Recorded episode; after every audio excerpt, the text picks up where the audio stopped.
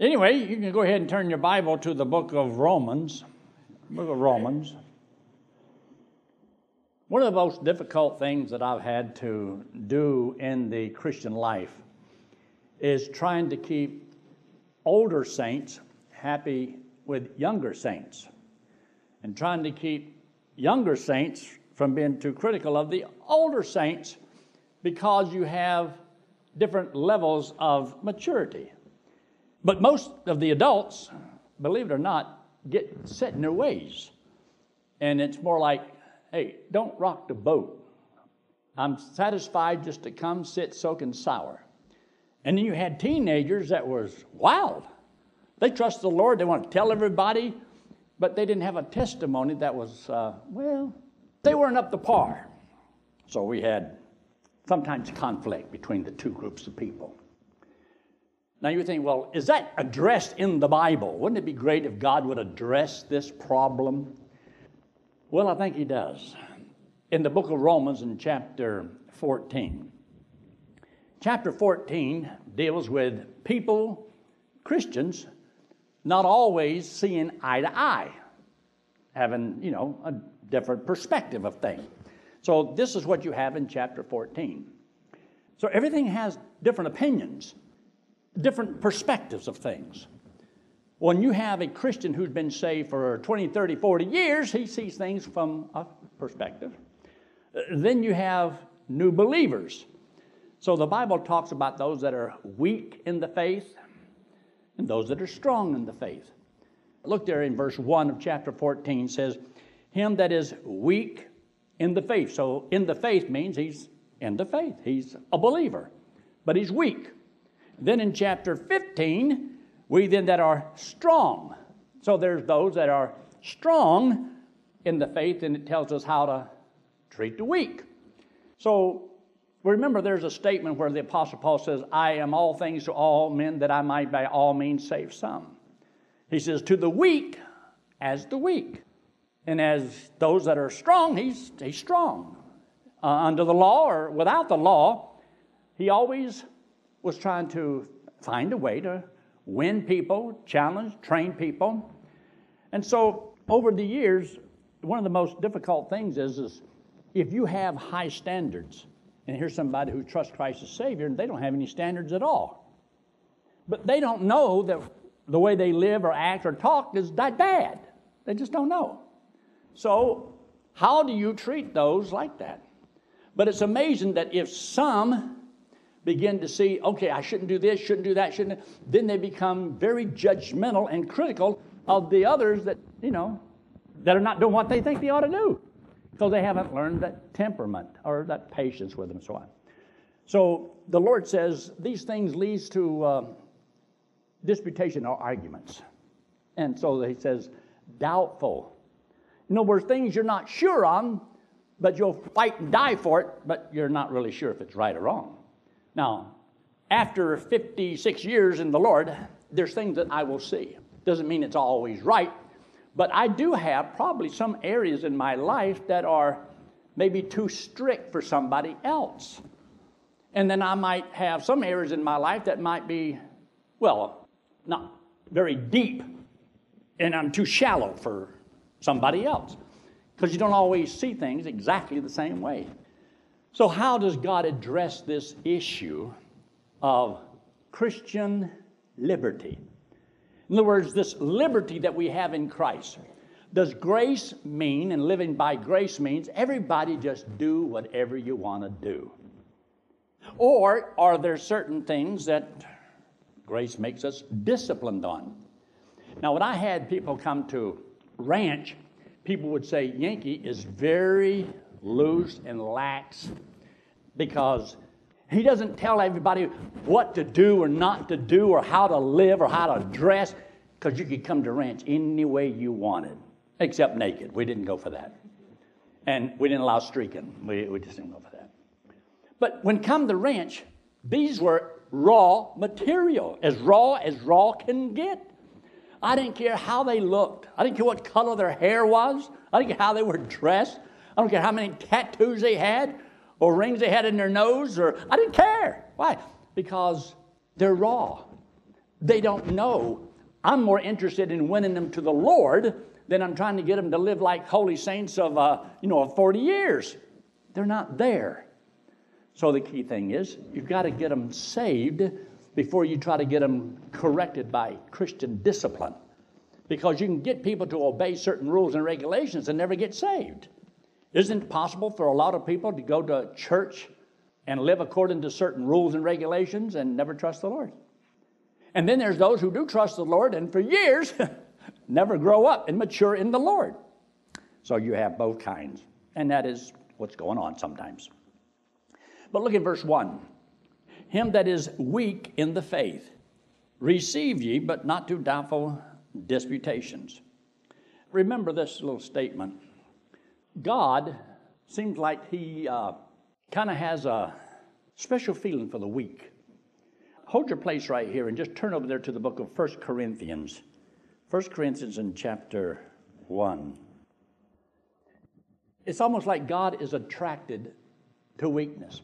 Those who are weak, those who are abased, because they generally have a tendency to, you know, see what God can do with them. And then God gets more honor and glory out of a person's life. So this is what God wants. God wants all the credit and all the honor for whatever. So he says here in uh, verse 27 But God hath chosen the foolish things of the world to confound the wise, and God hath chosen the weak things of the world to confound the things which are mighty. Base things of the world, things which are despised, hath God chosen, yea, and things which are not, to bring to naught things that are. And here's the reason that no flesh should glory in his presence. Sometimes the more talent and ability that you have, you may not trust the Lord as much because you can do it. You can do it. You can do it without God. But a person that doesn't have that might have to depend upon the Lord. But when you're weak in the Lord, weak in your faith means you haven't yet been solid in your Bible doctrine. You haven't learned the basic teachings in a lot of different areas, and so you just kind of a hit and miss. You go to church, maybe, you may not go. You pray a little bit. Then you maybe witness, might carry tracts for a year and never pass out one. But you know, you but you got that Christian, you know, image and never be strong in the Lord. But you can be weak. Now, here in Romans chapter 14, where he says, Him that is weak in the faith. This faith is not just, uh, okay, you've been saved, yes, but you're weak in the faith, the body of truth, this core Bible teaching, you may not know as much as you. If you just get saved, you don't know everything. So you got a lot of things to learn. And some people who are moving on down the road sometimes don't have the patience while other people are learning. So I usually say, and I got it from somebody else, I don't even remember where be patient with people who are now where you once were. Be patient with people who are now where you once were.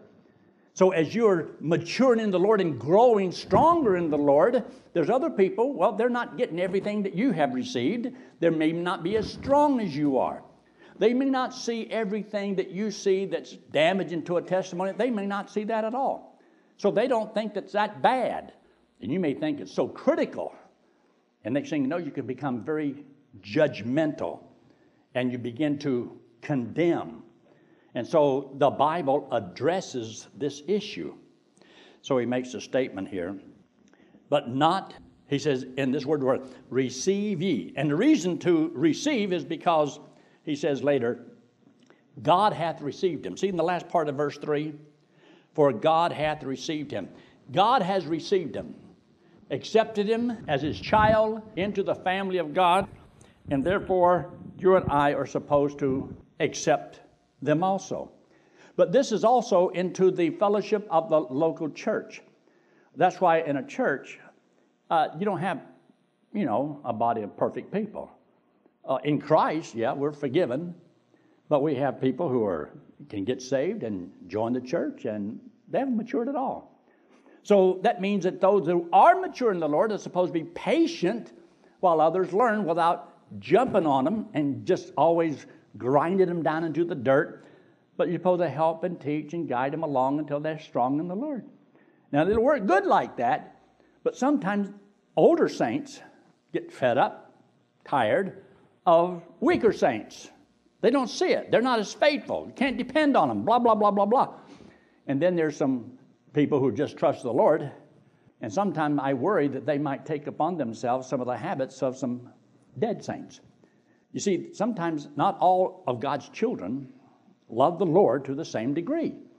There's, there's levels of maturity.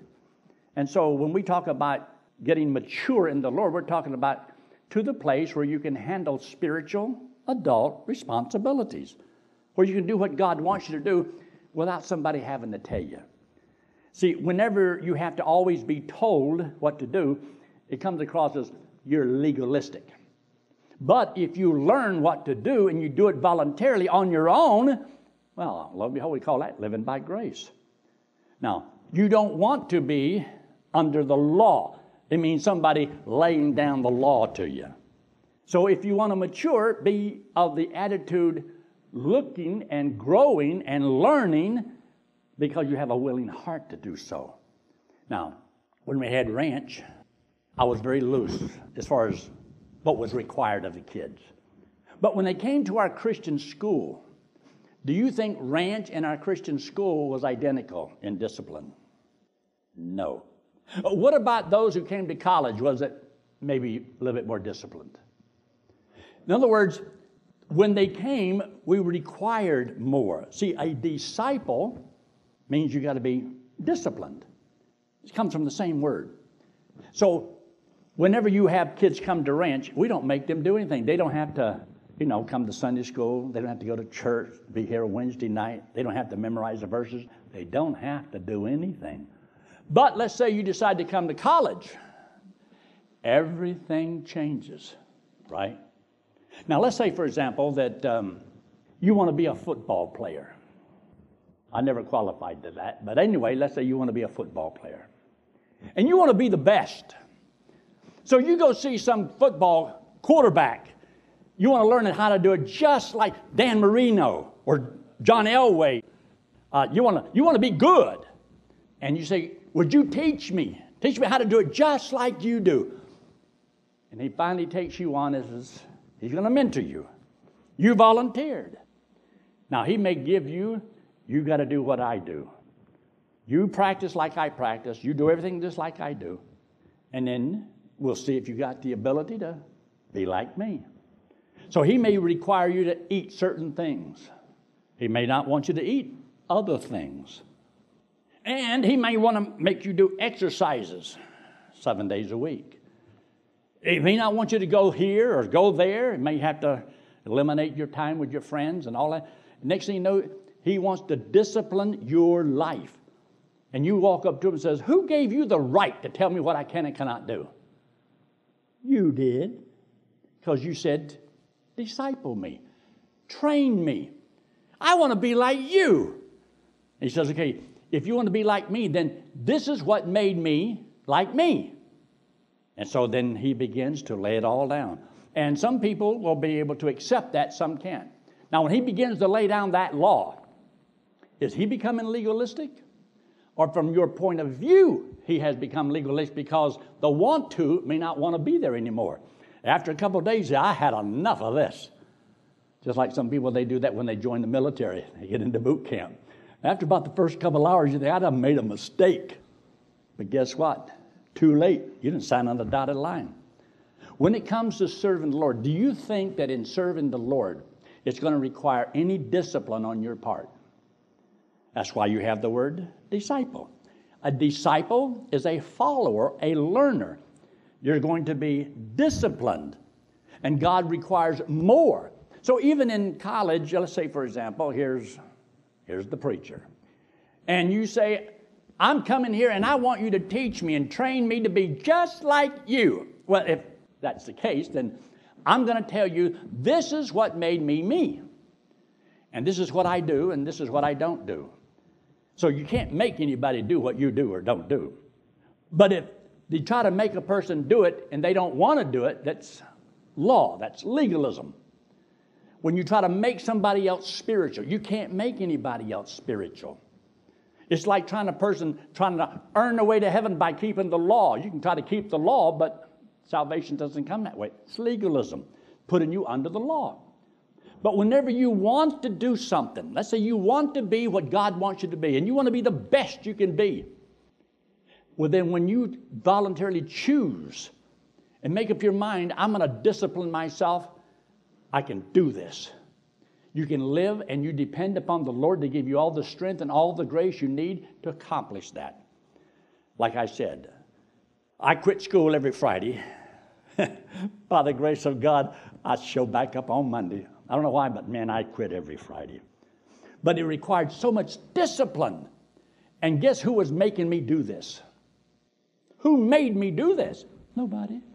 But I wanted something so bad. I made myself. So Paul says, I have made myself a servant. You're making yourself a servant. You can decide how much you want to discipline your life, or you can see how free you want to be and not do anything. Some people discipline their life, and then there's others who won't. It's easy for those who discipline to lose patience with those who won't. And those who don't become critical of those who do. And, buddy, can the criticism fly? So you're going to have somebody tell you what you can and you cannot do, but the attitude by which you're willing to learn makes a whole bunch of difference, a lot of difference. Look what he says in verse 2. For one believeth that he may eat all things, another who is weak eateth herbs. So you have some people that believe that, uh, hey, there's nothing wrong in eating meat. And then you have other people, well, I'm a vegetarian. All right, now we've got a problem. Those who um, eat, that are vegetarians, sitting in judgment of those that are eating the meat. And those that are eating the meat, judging those that, well, we got a problem. So, you see, whether it was Jewish people or Gentiles, they both had a problem with what they ate. You see, under the law, there's certain meat they were not supposed to eat. Not supposed to eat it. And then some of them trusted the Lord. And now they found out, hey, there's other Jewish people and they're eating meat. They're not supposed to, you're not supposed to do that. Well, see, they haven't matured enough to know it's okay.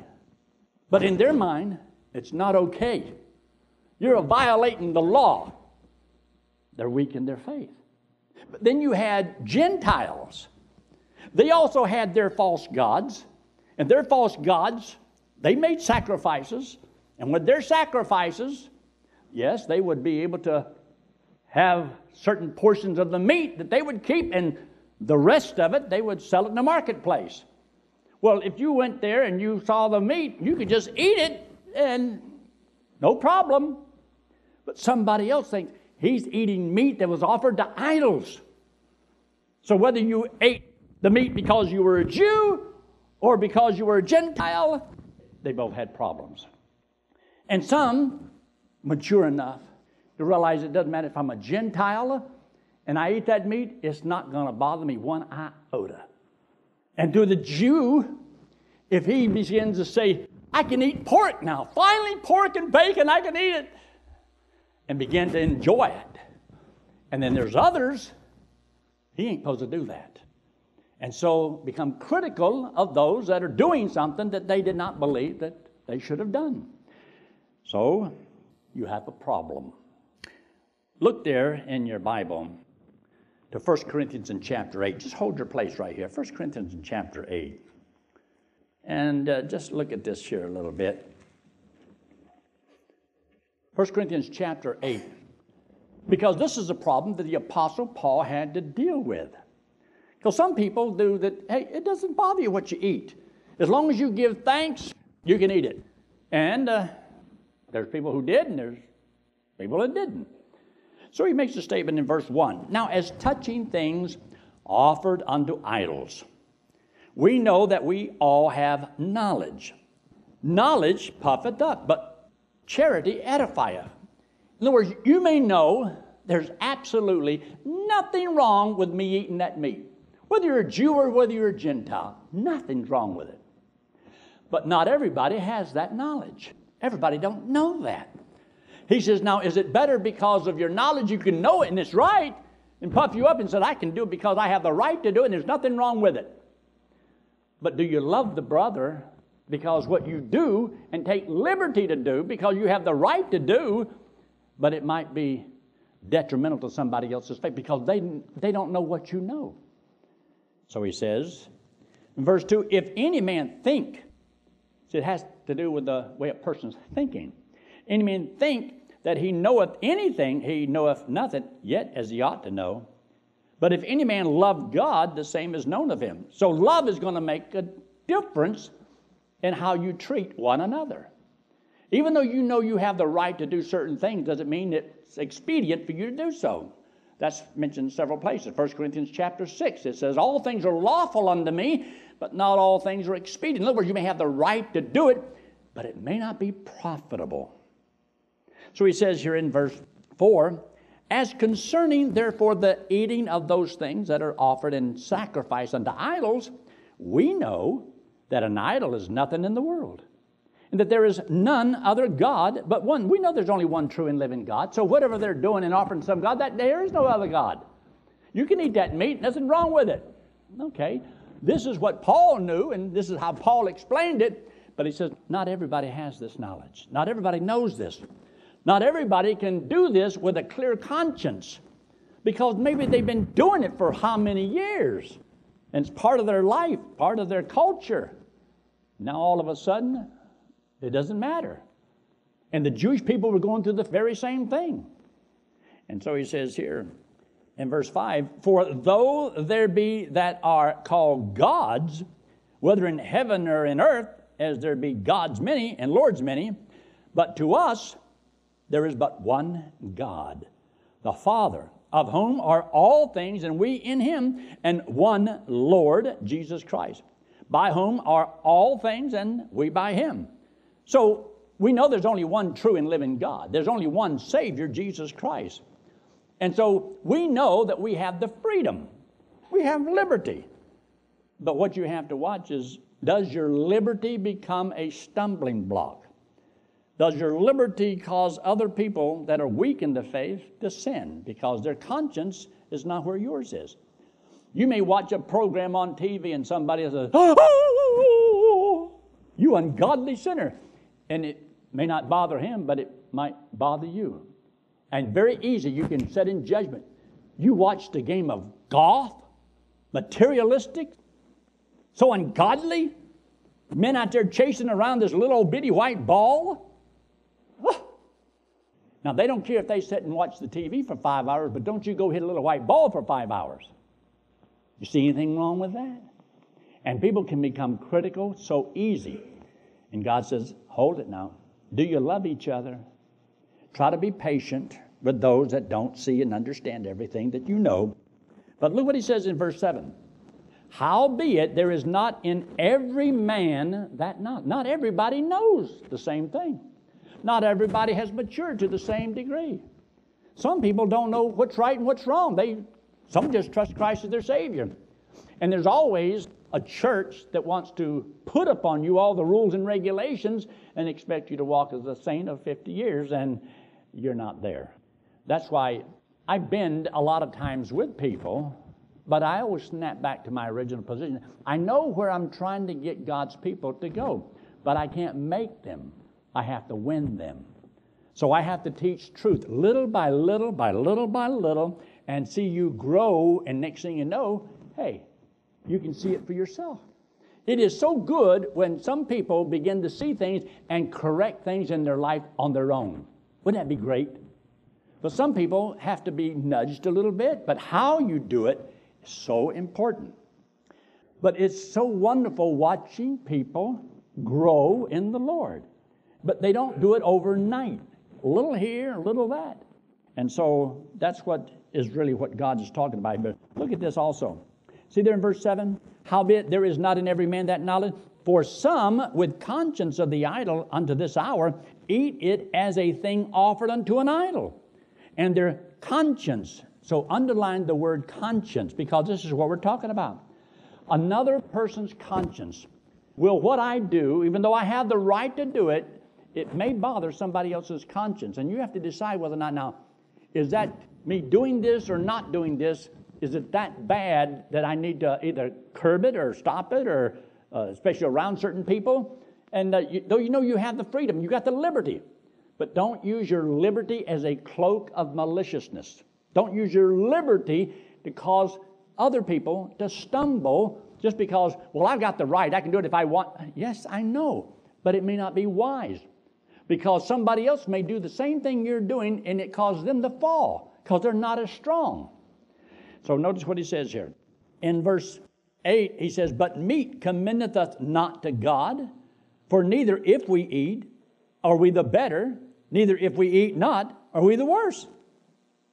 Now, for your body, there might be certain things that you'll find out, okay, if I eat this all the time, it's not going to be good for me. How many of you like pizza? If you eat it three times a day, you may have a problem. I don't know what it is, but you might have one. I like ice cream. Betty lets me have just a little bit each night, just a little bit. But if I get too much, I'm going to have a problem. I won't be able to walk down the aisle. But, oh, do I love it. And she knows if I get just that little bit, I crave it. It is so good and it is wonderful. And I look forward to that every night. I can't hardly wait. But there's some things, see, that you can do that's gonna that can hurt you. Now you may say, I got the right to eat pork if I want. You sure do. But you may have to check and find out, is it going to give me high blood pressure? All that bacon, oh how good. But how much you do. Learn your body. Learn what's good for it and what's not good for it. But don't try to put all of your high standards upon somebody else and be mean and unkind because, well, I would never do that. Well, God bless your little pea picking heart. Somebody else will. And just because you do or you don't doesn't make you better, doesn't make you more spiritual, it doesn't make you more godly. So be careful. And notice what else he says here in verse 9. But take heed lest by any means this liberty of yours become a stumbling block to them that are what? Now, if you don't care about the weak, do whatever you want to do. Don't worry about it. But if you care, changes everything. When you care about the teenagers, there's the things you're going to do and not do. You care about adults, there's things that you do and don't do. And so there's things that I have done and, and, and limited for myself over the years that I'm not saying somebody else has to do that, but I have to find out what will help me to be strong in the Lord. Now, somebody else, that may not be as critical for them but it will be for me.